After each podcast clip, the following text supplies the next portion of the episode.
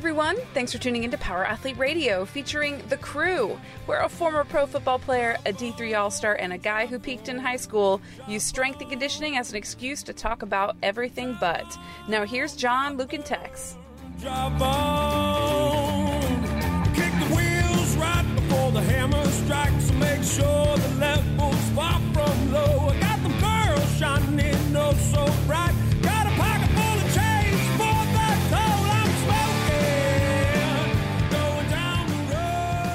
Power Athlete Nation. Yes, you rang. What's happening? What is happening? Um, a, a podcast, I think so. This is another episode of the premier podcast In- in strength and You Tell Me. condition. Hmm. Hmm. Ing. Ing. Ing. Ah, we got Ah, him. we got three. We got him. Ladies and gentlemen, that's right. It is a crew episode. Um, and we are here with our colleague, PT extraordinaire, Block One coach, uh, Matt Zam- Zam- Zamis? Zamnis? Zen- Zenius? Zenius. Have we been, you know what? Is it Zanus? Well, he's the star of Turkish Star Wars. Oh, okay. So, Matt Turkish Zamis. Star Wars. Yes. have you ever seen, Google Turkish Star Wars and look Training for I've not heard of that, but I need to, I need to look that up now. Uh, at least once a week back in the day, we used to watch it for inspiration when programming and also getting ready to do our own training. Mostly the training montage. Now, the whole movie, I have to admit, guys, I have not actually seen. I don't think anybody, I don't think anybody's seen it. Ah, good, fair enough. Uh, but yeah, it's Bollywood's uh, take on Star Wars in the '70s, and it's has one of the most epic training montages in cinema history. Would say Are you saying my hair Vulcan- fits the culture? possibly, Maybe. possibly. Maybe a little bit. Hey, it, it's better than being uh, correlated to the Princess Bride movie when I had my facial hair. Ah, Oh. You know? As you wish. that was a dark time. yeah, the RUSs, rats of unusual size. the um. So, Tex, do we have a voicemail, or is this a topical topic? This is this is a call to action, a CTA. ah, Uh, and that voice of an angel is Mr. Quil- uh, Tex McQuilkin. Yeah, well, this past week in the NFL, there was a s- alarming number of ACL tears, high ankle sprains, Achilles tears, and issues. Rich Incognito, he suffered a. he's, he suffered an Achilles issue. A lot of bananas. Um, he didn't rupture it, but he's still at it, and we just had to tap in Matt Zanis, who so, wrote a so blog you know when for he when uh, Richie hurt himself uh, when they cracked actually gravy came out. So he broke his wishbone. hey, oh, Yeah. Yeah, uh, I saw some pictures of Richie, not looking slim. Well, he's he's paid a lot of money to look that way, John. Ah, it's bad. I mean, he uh, he he hasn't been in shape since he was twelve. Well, a number of premier athletes went down, including Saquon Barkley, who Hmm. was so much fun to watch. Christian McCaffrey, he's the one with the high ankle sprain, and, And, they just paid him a ton of money. yeah, well, a lot of these guys Yeah. got paid a ton- ton of money. You think Broncos, there's a correlation between the money getting paid and the injuries? I don't know, but I'm sure that some nerd out there can figure that out. But uh, Broncos wide receiver went down. Seahawks linebacker both with ACL tears. So that's this is week two. And also Nick Bosa. Oh Uh, yeah, and then the, 49ers. the premier he got paid, or his brother just got paid Yeah, well, from yeah. San Diego. But Yeah. needless to say, why we I like them way better than the Watt brothers. I mean, the Bosa brothers are way better than the Watt brothers. If, if I was going to take a, uh, a brothers against brothers, I would take the Bosa brothers. Is that what over this the, podcast is about? Well, you know, I mean, Okay, uh, well, show me the Bo- uh, the Bosa's brothers TV show. well, they actually have real first names, not just acronyms. well, that sounds ridiculous. TJ and JJ. yes. What, are, what are their? they're into that whole brevity thing, you know. All right, and then they also have a fullback brother. Stan. like this is TJ and JJ and Stan. Laser, taser, blazer. His ZJ name is, DJ. is his name DJ? Derek. Yeah, Derek John Sure. Watt. DJ. DJ ZJ. if you got to ask big man, you can't afford it. All right. Well, as much as John loves to talk about JJ Watt and bring him into the picture, Facts. I feel my question, big question, Matt. Why week two? They I went feel like I'm full on a re- speed. week I one. feel like we're on a re- repeater again, though, Tex. We talked about J.J. Watt last time, and it's another foot problem. I feel like we're doing a repeater again. It is a repeater. Feels a little bit like a repeater again. That'll happen. hey, but that will happen. JJ Watt is injury free. If once he makes it through all 16 games this season, we'll have a JJ Watt podcast. I'll do what I can to get him on. But in the meantime, let's talk about why week two. Why not week one? Is it lack of preseason? What's going on? What are your feels, Matt? Uh, you know, it, it's tempting to try and correlate something like a lack of preseason to what's going on with the injuries right now. But at, at the end of the day, it, it's probably more so related to just randomness of, of playing football. Now, if we start to see these rash of injuries continue on into weeks three, four, five, and so on, I think there's probably a little bit, a little bit more to talk about. But um, at the end of the day, like lack of preparation is, and these guys are preparing for a while, right? But there is one common denominator that we're kind of seeing in relation to all these injuries because the majority of them are lower body, right? So we got high ankle sprains, ACLs, or um, Achilles tendons, hamstrings, groins, and that one connection foot is connection point is the foot and the ankle. It's the only point of connection with the ground. So um, I think it has a lot to do with what's going on down there, our lack of awareness around the foot, and then also how these these cleats and these athletic shoes are impacting what's going on up the rest of the kinetic chain. How many are non-contact? All of them? All that you mentioned? No, No. no, No. no. There was No. there was an interesting mix. Uh, one of the thing, one of the thoughts I had when I was trying to, you know, not prepare for this, but like, you know, understand why this might happen. It could be changes in surfaces. So we used to see a, a higher spike in injuries uh, when, like, let's say we practice on all grass and we had to go play on turf. We had uh, like a higher rate of injuries. So if we were playing a turf game that that Sunday, we practiced on the turf. If we were playing grass, we played grass regardless of the weather, just because we wanted people to be used to that turf, you know, uh, surface. So on grass, you slide a little bit more, whereas on the turf, you tend to catch. And so we had to, you know, work out your shoes, what shoes you're going to wear, you know, what does their turf look like. And um, that was actually a real science in this piece. So I'm wondering if maybe guys have been pretty consistent through the offseason training on grass, and then all of a sudden they get into a little bit different of an environment. Maybe the shoes they catch. Or um, my contention is football is best played at like, I know this sounds kind of crazy, at like an 80%. So when you go through a training camp and you bang and you hit a lot, uh, you're at this something like 80%, and everybody's at this 80%, and it looks pretty good, and people get you know can play. All of a sudden, when you're too fresh or guys aren't banged up and they're playing at 100%, and the guys are so big and dynamic, that's when you see people's fucking bodies just explode. And um, all the time, if a guy missed a whole bunch of time coming back from an injury, and he'd come out there, we'd be like, dude, it's too fresh. You better slow it down. You're going to get hurt. You, you know, you got to wear down. So there was kind of this like uh, like 80% and kind of ratchet it up a little. But when guys were too fresh and they went too hard, sometimes injuries happened. So maybe these guys were too recovered going into the season and then not having enough of a preseason or really a tough enough training camp that we're just seeing these guys too big, too strong, just having some major injuries. Right. I think you bring up two really good points there. One being the environment, right? So the environment not only that they're playing on, but also what's going on inside the shoes as well. Because a lot of these guys are getting ankle tape jobs, and like I'm a recovering ankle taper as well.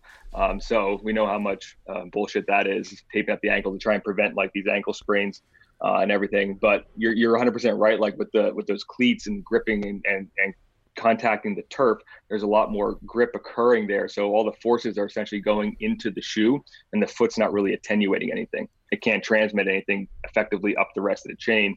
And that's what a lot of the, the tape jobs are doing. They're making things too restrictive. The shoes are too restrictive on the foot and not allowing the, the 33 joints in the foot to essentially do their job and attenuate the forces and then transmit that appropriately through the spiraling pathway up into the knee and up into the hip to allow those um, the, the, mechanical nature of the, the, dynamic stabilizers, meaning the muscles and everything, to, to, do their job appropriately, instead of putting it into you know stresses into areas like the ACL or into the tendons of the hamstring where they can't really they can't really hold those forces all too well. On a note as well, I heard for through just through NFL Network the Meadowlands, so the Giant Stadium, how terrible the turf is from the players' perspective. Even the 49ers who went out and almost wanted to forfeit or not play in the game because they didn't like the turf. Mm-hmm. And then we saw 10 of their starters go down at a 22 and then Barkley. So this was the Saquon Barkley game. It was Giants 49ers. And we see these giant in, uh, can any intervention be done with the turf field? Is it just beyond uh, player or coach's control? Well, um, so I was well, I dude, I got a scar on my knee that I look at almost every single day that reminds me of what it's like to play on terrible turf. I mean, I ruptured my patellar tendon uh, in the Philadelphia Eagles uh, Veterans Stadium, which was like painted concrete. Uh, it was like um, you guys have played miniature golf. Yeah. Imagine Yeah. playing football in a miniature golf, like that level of stuff. I mean, it was awful. And uh, actually, my foot got caught in a seam. My foot got stuck, and then when I got hit, I got loaded. My and that was when my knee ruptured. Um, so I mean, dude, I uh, for years, I mean, for ten years, I probably still had scars on my legs and on my elbows and stuff from like skidding on that turf, and it was like it was like painted concrete. So uh, I watched a dude get tackled from behind, kind of a horse collar, before it was illegal, and he blew both ACLs on one play. So I mean, like the turf was. I mean, we used to call it the turf monster, and there was a lot of uh, like there was a lot of like uh, uh, funny jokes that weren't really funny about it. But um, the Meadowlands. So I, I think what happens is with these older stadiums, they don't have the drainage or they don't have like the system in place. So what they do is when they build these new stadiums, they, they like I don't know if you guys watched the uh, the construction of the Raiders. So they had a whole YouTube thing on like how they constructed it, how they built it, like the walls and like this pretty amazing like feat of engineering. But they put a ton of uh, time and money and effort and thought into creating a, a, an, an excellent surface for these guys to play on. And you know, there's a slight little bit of bounce in it. I mean, there's like you know, like the the grass height they can adjust. I mean, there's all this amazing stuff.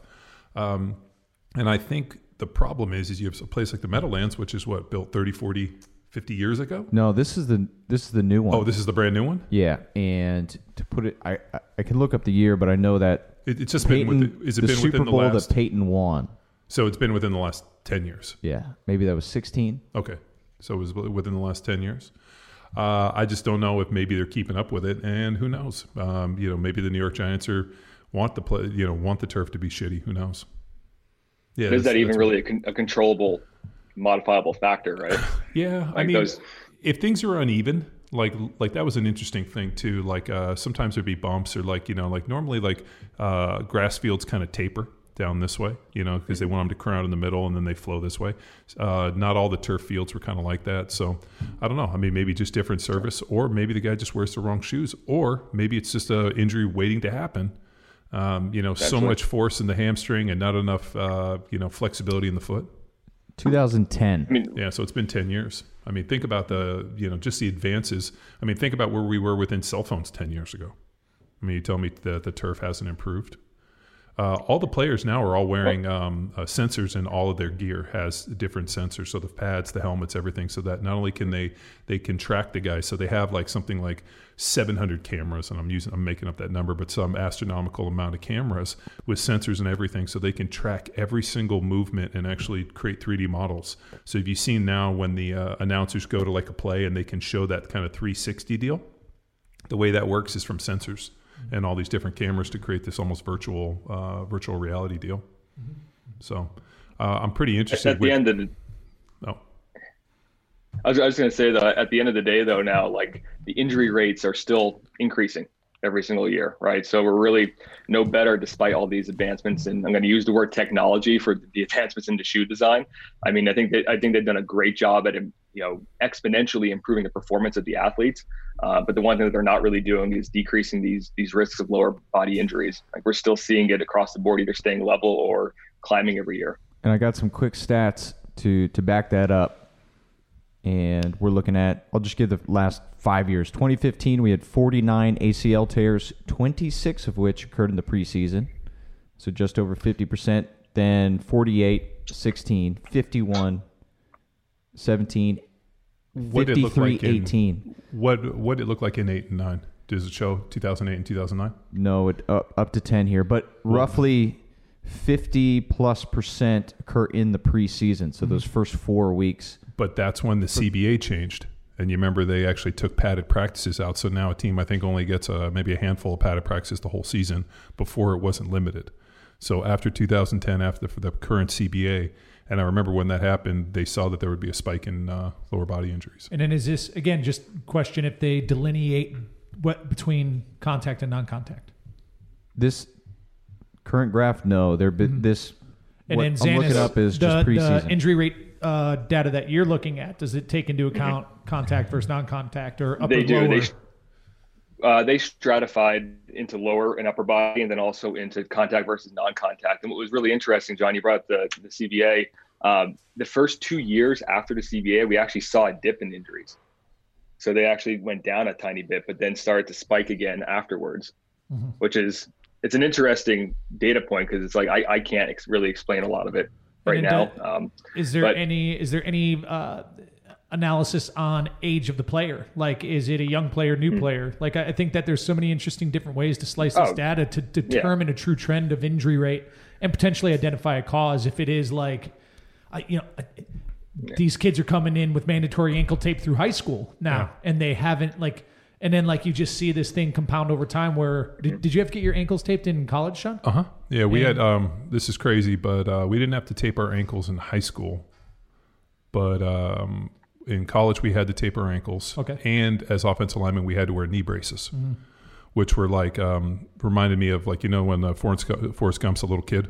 Oh yeah, That was that was what our knee braces. They were these massive DonJoy Yeah. custom fit ACL braces. And the crazy part is, is we had dudes still blow ACLs wearing them, and we're like, but I thought these, you know. And then it's like it's sure. bullshit. So back then, were you So what- like, did you did, were you like, sweet, these braces are going to protect me, or did you know back then, like if you, when you were when you got fitted and, and warm, or you just like, well, that's what the coach wants, I'm doing it. Uh, no, I felt like um, uh, I felt w- way less athletic, and it took me like a long time to actually learn to play with like that restriction on. And I think that's that's an interesting piece because I'm like, why would you want to reduce somebody's athleticism and their ability to move through space under the idea that you're going to protect protect them from something that might potentially happen? Buy down risk, I Uh, guess. yeah, and that and that's what they're doing. And uh, what's crazy is I still tore my ACL wearing the brace. And then at that point, when I came back, uh, I wore the brace um, my junior year, and then uh, I didn't wear the brace my senior year, and they got mad. And I was like, "You can fucking dawn patrol me till I die," which was their punishment. Where if they like you got a penalty or you didn't tape your ankle or whatever, they would give you a dawn patrol. You had to wake up at like five and run stairs. I'm like, I'll do them every day. Uh, and then what I did is I stole a set of old knee braces and just taped a hinge on the side of my leg. And I was like, I'm wearing knee braces. You're not wearing the approved knee Got 'em. braces. I like it. Yeah, well, like it's um, uh, like I don't understand the idea of like restricting a joint or restricting an individual that's healthy out of fear that something might happen when it reduces the mobility and creates a bigger problem. Like like locking the ankles in position. I'm like, how does this work? I mean, I'd get my ankles uh, uh, ankles taped like three hours ahead of time, and I would squirt water in them so they loosened up. And I'm like, how is this fucking helping anybody? So Zanis, on like on the Yeah. ankle tape job, right? So the foot has these magical nerves and tissues and everything that you know you and, uh, and Dr. Emily Splichal were talking about. So what when you tape and you put like a heel lock in and you restrict ankle movement, like what percentage is there a percentage of dysfunction you're applying? Does that make sense? Like like what are you immobilizing? What are the what are the potential issues? And then are there any like are there even any benefits to trade to do like a, a cost benefit analysis there was no, I wouldn't use, usually wouldn't use the term percentages for this, Luke. Like the whole reason why we would we would tape an ankle is because we assigned a label as a position of the foot being good or bad, mm-hmm. right? But th- there is no good or bad. And then they, what they were doing was saying that supination or having a more or more of an arch in the foot was a good position versus pronation being a bad position. But we know now that they couldn't have been too. I mean, they're so far off the mark with it all. Like we need both. You need to be able to pronate and supinate. So essentially, what happened is you lock the foot into one position, and it can no longer move, meaning it can't distribute the forces that are coming up from the ground. Mm-hmm. But energy can't be created or destroyed, right? It needs to go somewhere. So when we lock an ankle, we lock a foot, we put it in a restrictive shoe. And I don't know about you, John, but I, I used to see guys, especially linemen, get tape over top of the ankle, then or over top of the shoe. So they had two tape jobs on. Yeah, it's So called a that spat. So yeah, guys Spat, would get their yes. yeah their shoes spatted, and uh, uh, I would never spat a shoe even if my when I blew my ankle out because I was too afraid that somebody would look and be like, one ankle's taped, so they would only like sp- they would spat both shoes because they didn't want and and a lot of the brothers did it because they just thought it looked sweet, uh, but like for me, I would never spat a shoe. I mean, but um, that was mainly because I just didn't want somebody to look and be like, "Oh, his left ankle's fucked up," um, because then they would just, you know, for the same Hammer reason it, I, I saw if a dude was wearing an elbow brace or had something that looked different, I'd be like, "Oh, must be an injury. I know where I'm going." Yeah, so I think essentially what happens is you get the, now this correlation where you've taken the movement out of the foot and the ankle, so that force has got to go somewhere. And then this brings up uh, Christian McCaffrey's injury, the high ankle sprain. It goes directly into what we call the syndesmosis joint, which is right between uh, the tibia and the fibula, so the Yeah. two lower leg bones. And that's where it, it that little that little fibrous connective tissue in there can't really withstand uh, that amount of force, especially with like 250 pound plus guys um, with all the ground reaction force of gravity going through it. But then the other problem, and this is and this is where I think that the ACL tears come in, is because when the the foot is supposed to pronate, it allows the tibia to turn inward or to in, internally rotate, which creates a little bit of a, a twisting effect. We call it the screw home mechanism at the knee. And we're supposed to get about 30 degrees each way when the knee bends and extends. And if we don't have that, the forces are going to go directly into the menisci, into the PCL, the ACL, maybe even um, the collateral ligaments as well. And then we see a disastrous outcome for that, obviously. Wow. No, this is uh, as you're talking. I mean, like the what's crazy on that high ankle sprain. So when I broke my fibula, my foot was planted and I got hit and I got loaded. And as my fibula was breaking, for some reason, I had this like instinct to jump, and I jumped out and somehow got my foot unstuck. Because the worst thing that you can happen is when you break your fibula and your foot's plaqued. Normally, you dislocate your ankle, and then they have to go in and pin the ankle and they do all that, and then like you know, then you're out for fucking two years. Um, But it was kind of weird on film. As soon as I got hit, I just jumped backwards, and they were like, "How'd you know to jump?" And I'm like, "I don't know, fucking survival." Uh, Intuition. you know? Yeah, intuition. just like having been in like bad places enough to be like, "No, my spider sense is tingling." But um, I remember watching guys, um, you know, get loaded and twist and get that high ankle sprain. And those dudes were hurt for like 12, 14 weeks. Like they would go out and they couldn't push off. I mean, that was one of those injuries that, you know, was almost worse than an ACL because at least they can go in and fix the ACL and get you on the road.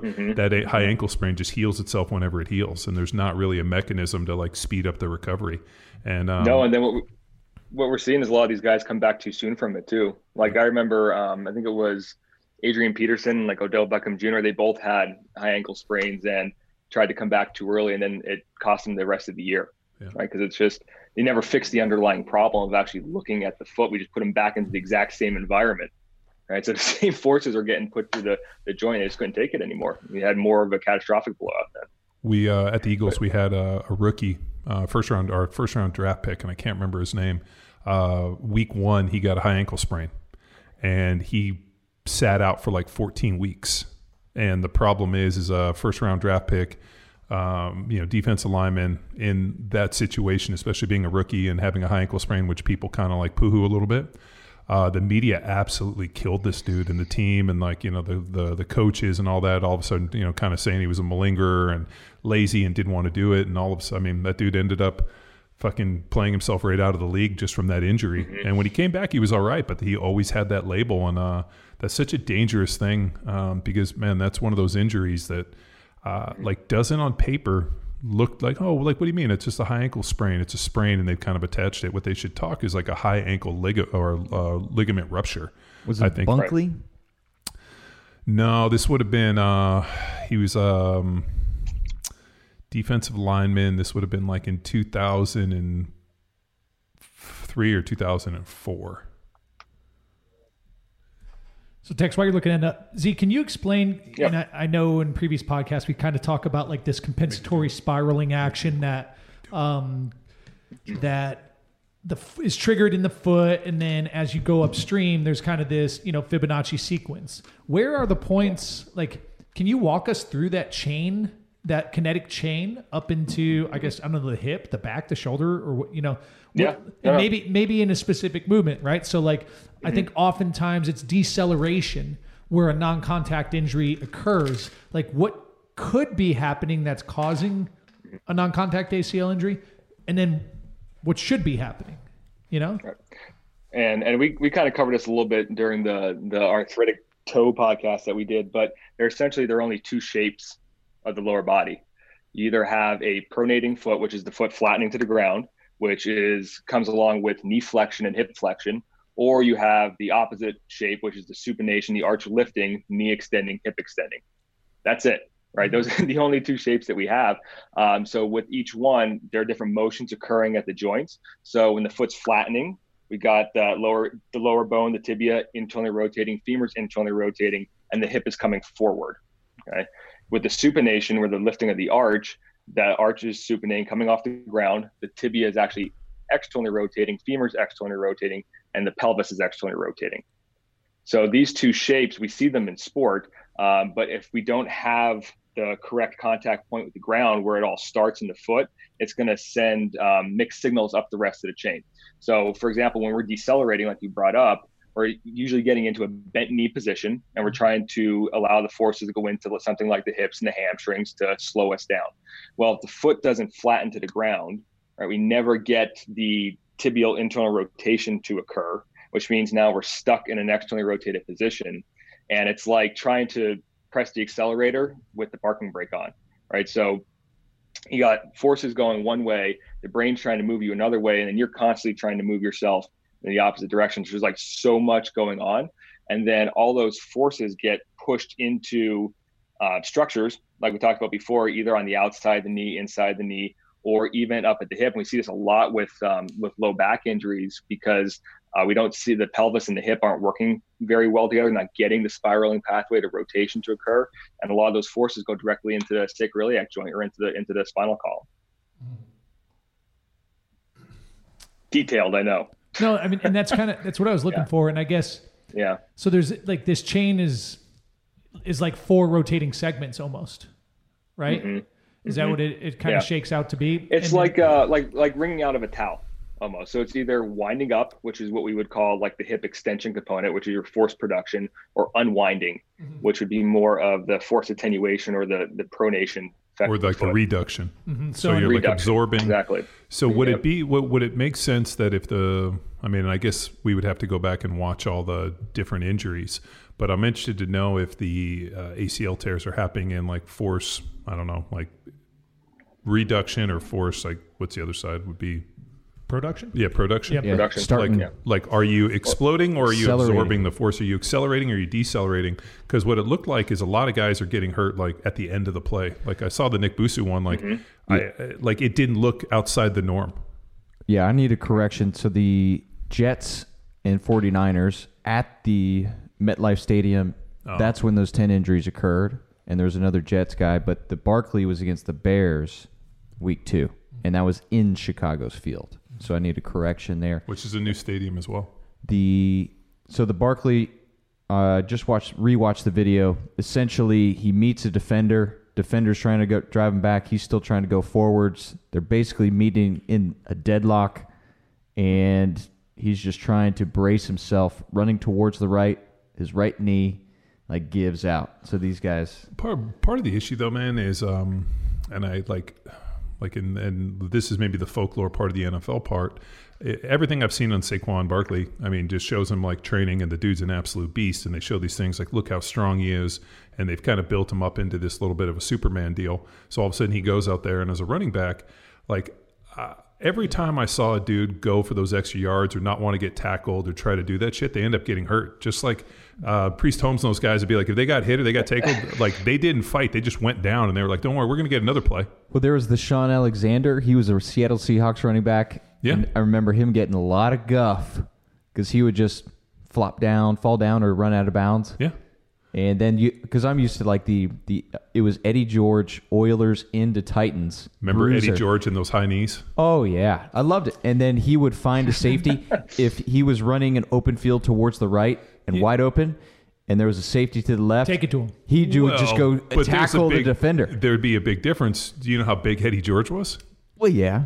I mean, he, he he was like uh, uh like what was he like six two six three, like he like Looked uh, like a turtle. He was awesome. Dude, he was uh, uh, the the guy who was like uh, probably um, I don't know, and th- this name's not going to mean anything to you guys, but there was a running back named Chuck Muncie who played at Cal, who uh, played in the NFL and ended up um, basically partied himself out of the league, but easily could have been the best to ever play the game. I mean, like Gale Sayers and like you know uh, Walter Payton. I mean, Chuck Muncie was like pretty legit. And um, I met Chuck Muncie, and he was probably every bit of six three and a half, probably two sixty. and that was how big he was when he played. Like, and this is back in like the 70s and 80s. Look him up, Chuck Muncie.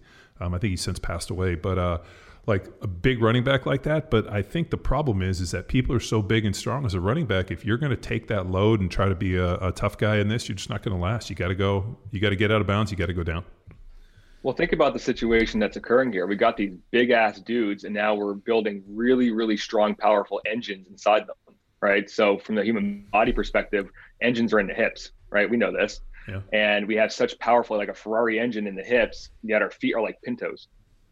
So they're the weak point in the chain. So yes, we have the ground reaction forces coming through the foot up to the hip, but we can generate a lot of force to the hip.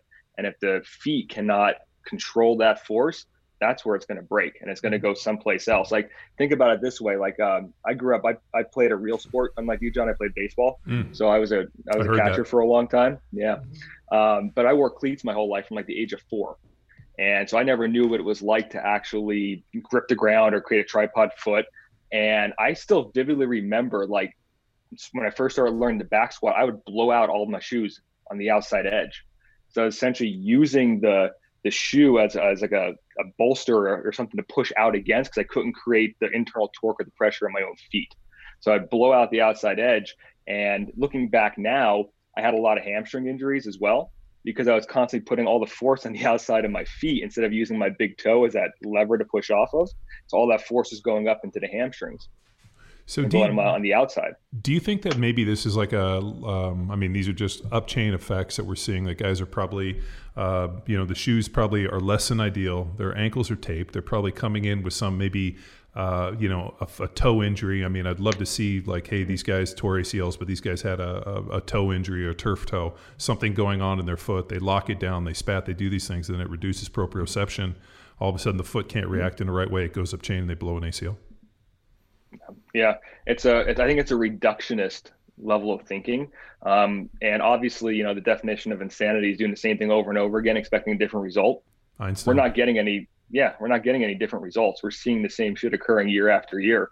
Um, so I think we need to take a step back and, and learn to understand deeper about what's going on in the foot and the ankle so that we can actually make some beneficial changes and um, do using the same strategies over and over and over again about trying to isolate and control like we cannot control chaos there's so much going on and i think we're naive to think that we have the power to prevent all these injuries through these mechanical um, strategies or these mechanical vectors of trying to to isolate and control and support things.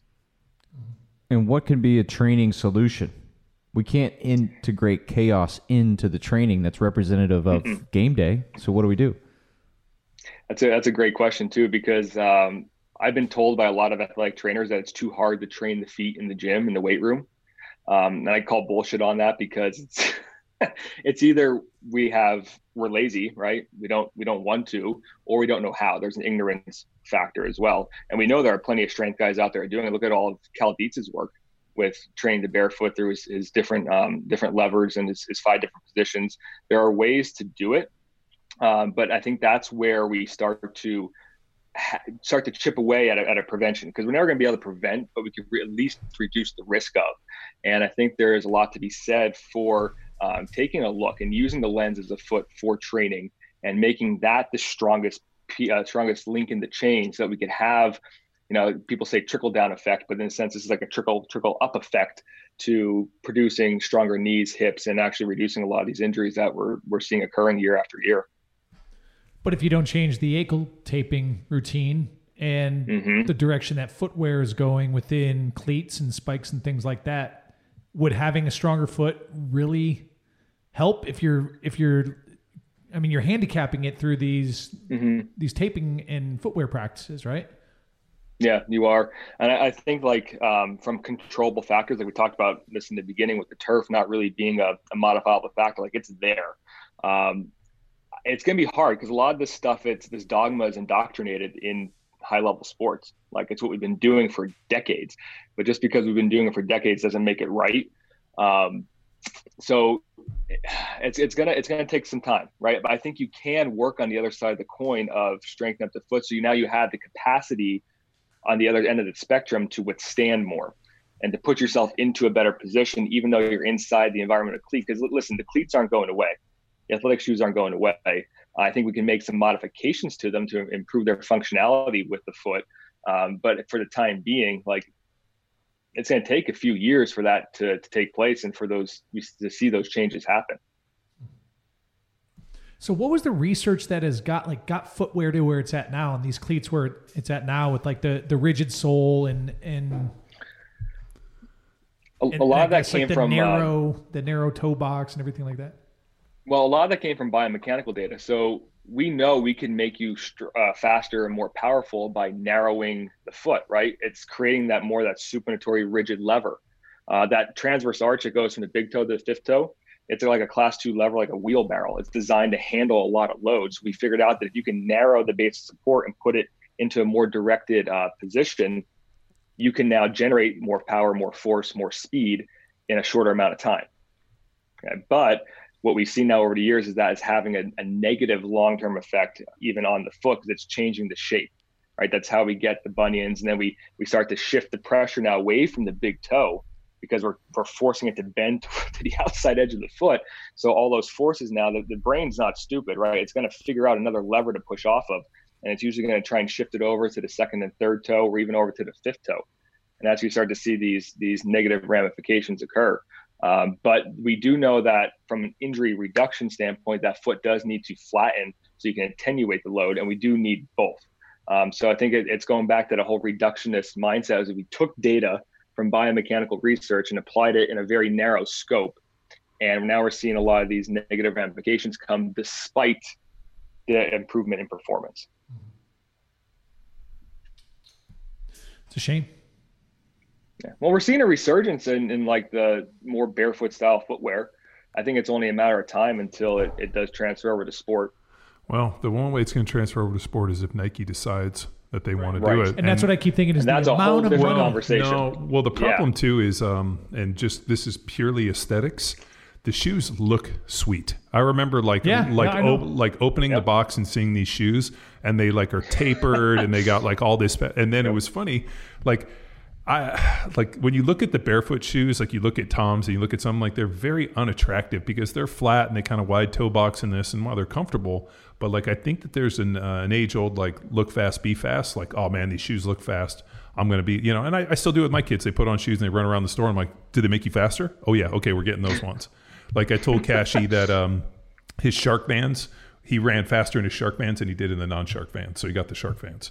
So like that piece works, but I think that there's a real thing with uh, they haven't found a way to make a, a practical shoe that looks cool that people are going to want to wear. Because at the end of the day, man, and I know this sounds people aren't going to believe me, uh, NFL players, not all of them, but many of them are hyper concerned with how they look on the field for the fans and on TV. I totally believe that. Dude, Yeah. like uh, tapes and socks and these whole like Well, like the fa- dudes. what face mask you want to wear, what type Oh, of visor, visor, right? like- how you can roll your gloves, y- Uh, wear well, your like how they taper the pants. So, Yep, like, you know, dudes will like uh, get their pants tapered up so they're like knees, like, and they won't wear knee pads.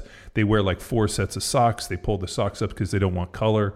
Uh, every NFL team has, Mm-hmm. it's supposed to be color and white. So they pull them up so they look like they're wearing white socks. I mean, there's all of this stuff that guys do for just to try to look cool. And I think the shoes are a major player in that. And uh, like, I remember, man, dudes like lobbying and fighting to wear black shoes oh, if we wear black this, we should, you know, and there's no team that wears black shoes in the NFL. They're always white shoes. But then you see like the breast cancer awareness, they let them wear different colors and this. But I think the problem is that the way that they would make the shoe that would be potentially the best shoe for the foot in terms of minimizing this stuff, it would be extremely uncool. And dudes would be like, I want the cool looking Well, it's, shoe. it's like a car though, too, right? If you were to make the perfectly aerodynamic car, it would look it would look like an airfoil or a teardrop, right? Like all round edges and super douchey and like and if you start looking at like really elegantly designed cars with like the right curves and hard lines and how light hits it, you know what I mean? I feel like it's the same thing with Well, with it's with like the shoe, Ferraris. right? Like yeah, yeah. Uh, um, I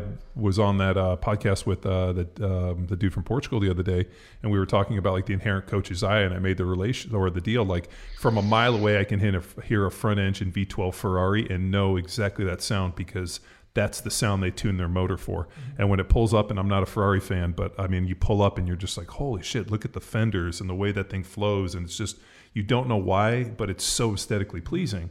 So I mean, there's something to it. Now, does a Ferrari get you anywhere better from point A to point B? Probably, but at the end of the day, like, what's the point? Like, but I, I think for these guys, you know, you're getting paid 135 million dollars. Um, you know, maybe they look at it and like, ah, fuck it, I got hurt. It's part of the deal. I'll rehab and I'll be back next year.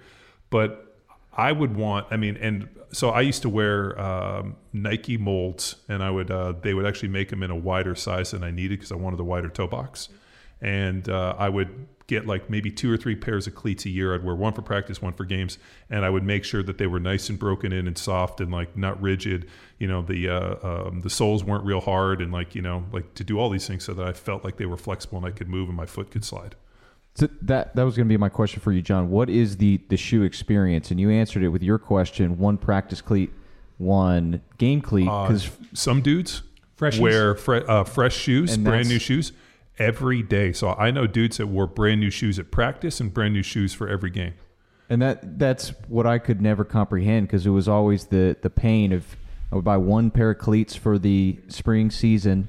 And you just break them in in the first three weeks, and it sucks. Mm-hmm. And then you have a good, a great pair to run through the year of spring into fall, and then redo it. So it was like one pair, one Yeah. good pair that you could trust. Yeah. I can't. I could never imagine Freshies, freshies, yeah. every Yeah, and, day. and dudes wore uh, dudes wore it. I mean, but I was also cool. like, uh, yeah. I mean, uh, the only fresh thing I wore is I wore a new pair of gloves every Sunday because Same uh, jock, unwashed. Yeah, of course. I mean, As is tradition. over the luck. fa- over the face. Uh, but I would tape. I would That's tape your mask? I would tape gloves on my hand, Before so I, I would just cool. cut them off after. But um, yeah, I mean, like, like there was a whole deal, man. Like I wore the same, like I wore the exact same uniform in 100 degree weather as I wore in negative 14 degrees. Same ter- t-shirt, like same like set of like shorts underneath, like same socks, everything. And I just didn't deviate. I did the exact same thing. And it was just because like that was I did you get strangely superstitious with this stuff. And like uh, we- we'd get like two or three players of, you know, if you wanted new cleats every day, you could wear them. But I would wear, I would rotate cleats in training camp, and I would make sure I had broken in cleats to like wear all season. And then you had practice ones, and I would still wear those. I got one final question for Matt because I know we're running down on time here. In your experience working with professional athletes, what's the weirdest superstition quirk that you've just accepted He's a that baseball they do? player. Oh, Well, they're There's still some- professional. we're we're yeah we're full of superstitions in baseball. Oh, gee. So what's the what's the weirdest superstition? Yeah, That that you saw and you just kind of okay, cool, man. Whatever it takes for you to do well. So I'm not. I don't actually have one from baseball, but I have one from when I was with uh, University of Pittsburgh's basketball team. Uh, these guys would wear the same socks, same socks every single game, every single day for practice. They never changed them. And of course, what were we doing back then? Lots of ankle taping. So they'd take these socks off, and it would just be gross, man. They had some probably some of the worst feet I've ever experienced. Those Delicious. guys. Yeah, it was sexy. Yeah. Yeah. Ugh, John, you got a, a weird one from somebody else? Uh, The napper? I don't know. I mean, I'm, I'm, I'm not going to name a name, but I knew a couple different guys that uh, would frequent prostitutes before the games as a, as a as a Same ladies. uh no we're not in the NBA um but I mean You gotta re- you gotta release that nervous energy somehow. uh dude I mean guys had really really weird stuff like I can't remember who uh uh, one of the guys I played with had to have two packs of Wrig- Wrigley spearmint gum on Sunday, and he would put them in his pants, and then he would like chew the gum. But he had to have two packs. I mean, there was all, like the amount of weird stuff that people had. But uh, I just remember like um, who I, I can't remember the dude who was at the Super Bowl um, got busted. Uh, basically, they they caught him uh, propositioning a prostitute back to his room, and it was like he had just got done in his Bible study and the whole deal, and it was just part of his tradition. Routine.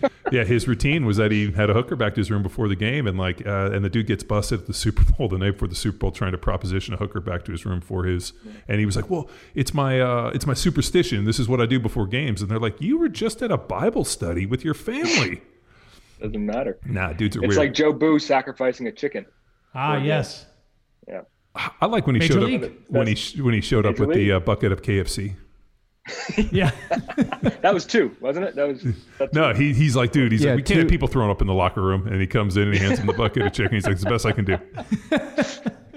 Ah, that's always the best one too. When he goes, he's like, "Hey, J- hey, bartender, Jobu needs a refill." he hits him with the bat in the back of the head. Oh shit, that's the best. And then he's pitching with Jobu next to his Uh-huh. foot. Uh-huh.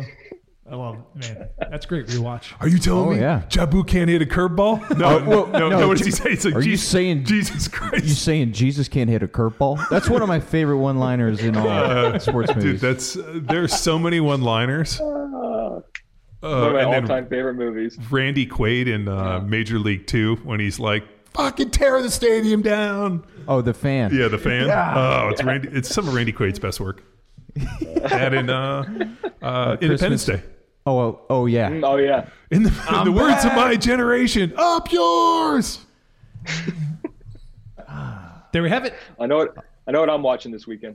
Yeah, yeah. Major League. God damn it. That's throw a it great up there. movie. Well, ladies and gentlemen, listening to, or thanks for listening to our, uh, I guess, our analysis of what's going on with the trend here and one of the biggest competitive stages in the world. It's unfortunate to see some of these kids have to go through it. Kids, you like that, John? Just a couple young guys Just- out there playing, not like old timers like Bucks. like us, you know, just old and washed up. Old school. I know you're going to say Zach Even-Esh, old, school. And you know what's crazy? Is when he listens to this podcast, he's going to text me, old school.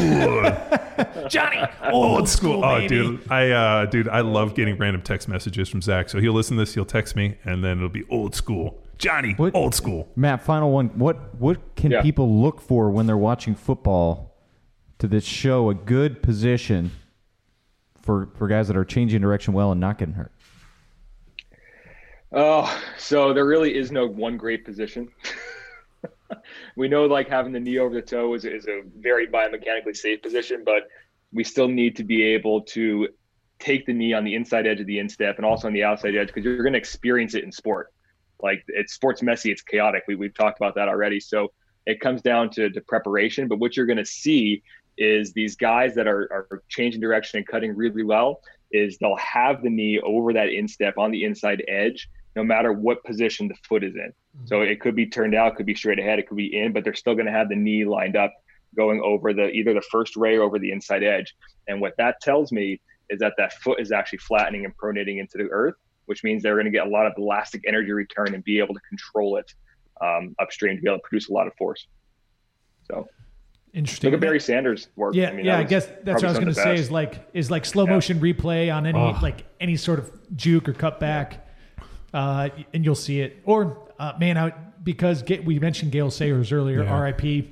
passed away Yeah. yesterday. I It was uh, yesterday, the day before, but I mean, he had a Awesome. um, a short career in, in like the grand the grand scheme of things. yeah, yeah. but like uh, like Ruthless. the um, the comment that I remember, and and uh, I was or I still am a huge fan of like the old NFL film, films. Like it was a cold day Oh, in yeah. Lambeau Field, Yeah. especially with uh, uh, Sabol's dad. Um, but I just remember the uh, the comment that was attributed to Gale Sayers every time was he left opponents clutching at air.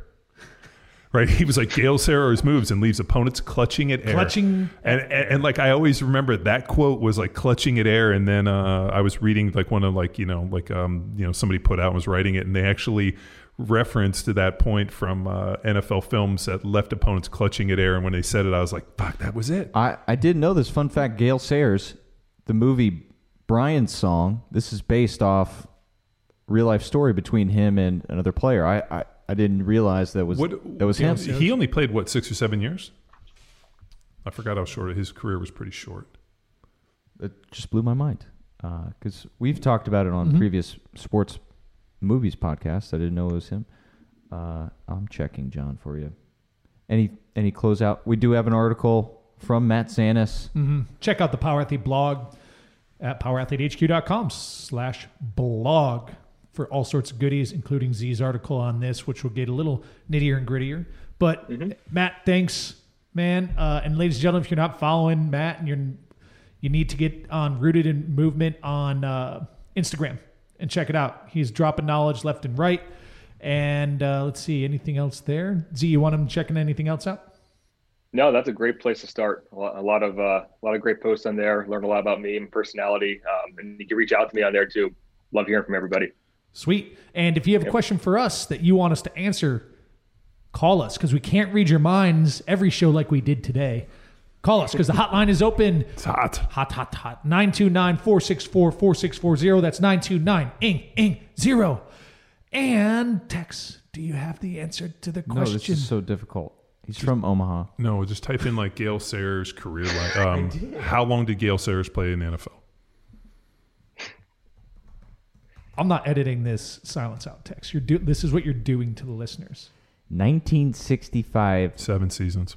till 1971. Yeah, so he So played. you had four is. minutes to look it up. What were you searching besides how long did Gale Sayers Yeah, I play in mean, the NFL? I got all these See- fun facts about it. See, him. here's the, here's the crazy thing. Born part. in Omaha. I just so when I go to Google, I ask Google exactly what I want. Like I don't be like, oh, No. Gale Sayers' career. I'm like, Google, tell me how long Gale Sayers played. Now this might shock you, John. So does everyone else. Except Tex. Well, he was drafted in both the NFL and the AFL in the top five picks. He went to college at Kansas, Rock Chalk or whatever they say, and then four-time Pro Bowler. Yeah, seven years. But yeah, he had a really First short team career. All Pro five years from 1965 until 1969. Don't put that obligatory And- Chicago accent on your and- Gale Sayers stats. Uh, the sad part is he died of uh, complications due to dementia and Alzheimer's. Ah. ah. Yeah. Rest in peace, big Which guy. is yeah, man. Uh, I do. He um, uh, unbelievable player, man. Uh, like uh, also, what was it, Chuck Muncie? I mean, how long did he play, Oh, he died at 60. Uh, Yeah, I he- don't have his stats, but dude? Unbelievable. I got all this other random information. we don't have the time, to be honest with you, Tex, for you to circuitously search that. Okay, Z, thanks, man. Thank and you. thank you, Power Athlete Nation. Great conversation. Call Thank us. Bye-bye. with no fear. Gotta make this run. Now it's time for you to empower your performance. Head to powerathletehq.com backslash training to choose from a number of programs to meet your specific performance goals. And if you like to break a mental sweat too, visit academy.powerathletehq.com and become a real stakeholder in you or your athlete's success. Until next time, bye!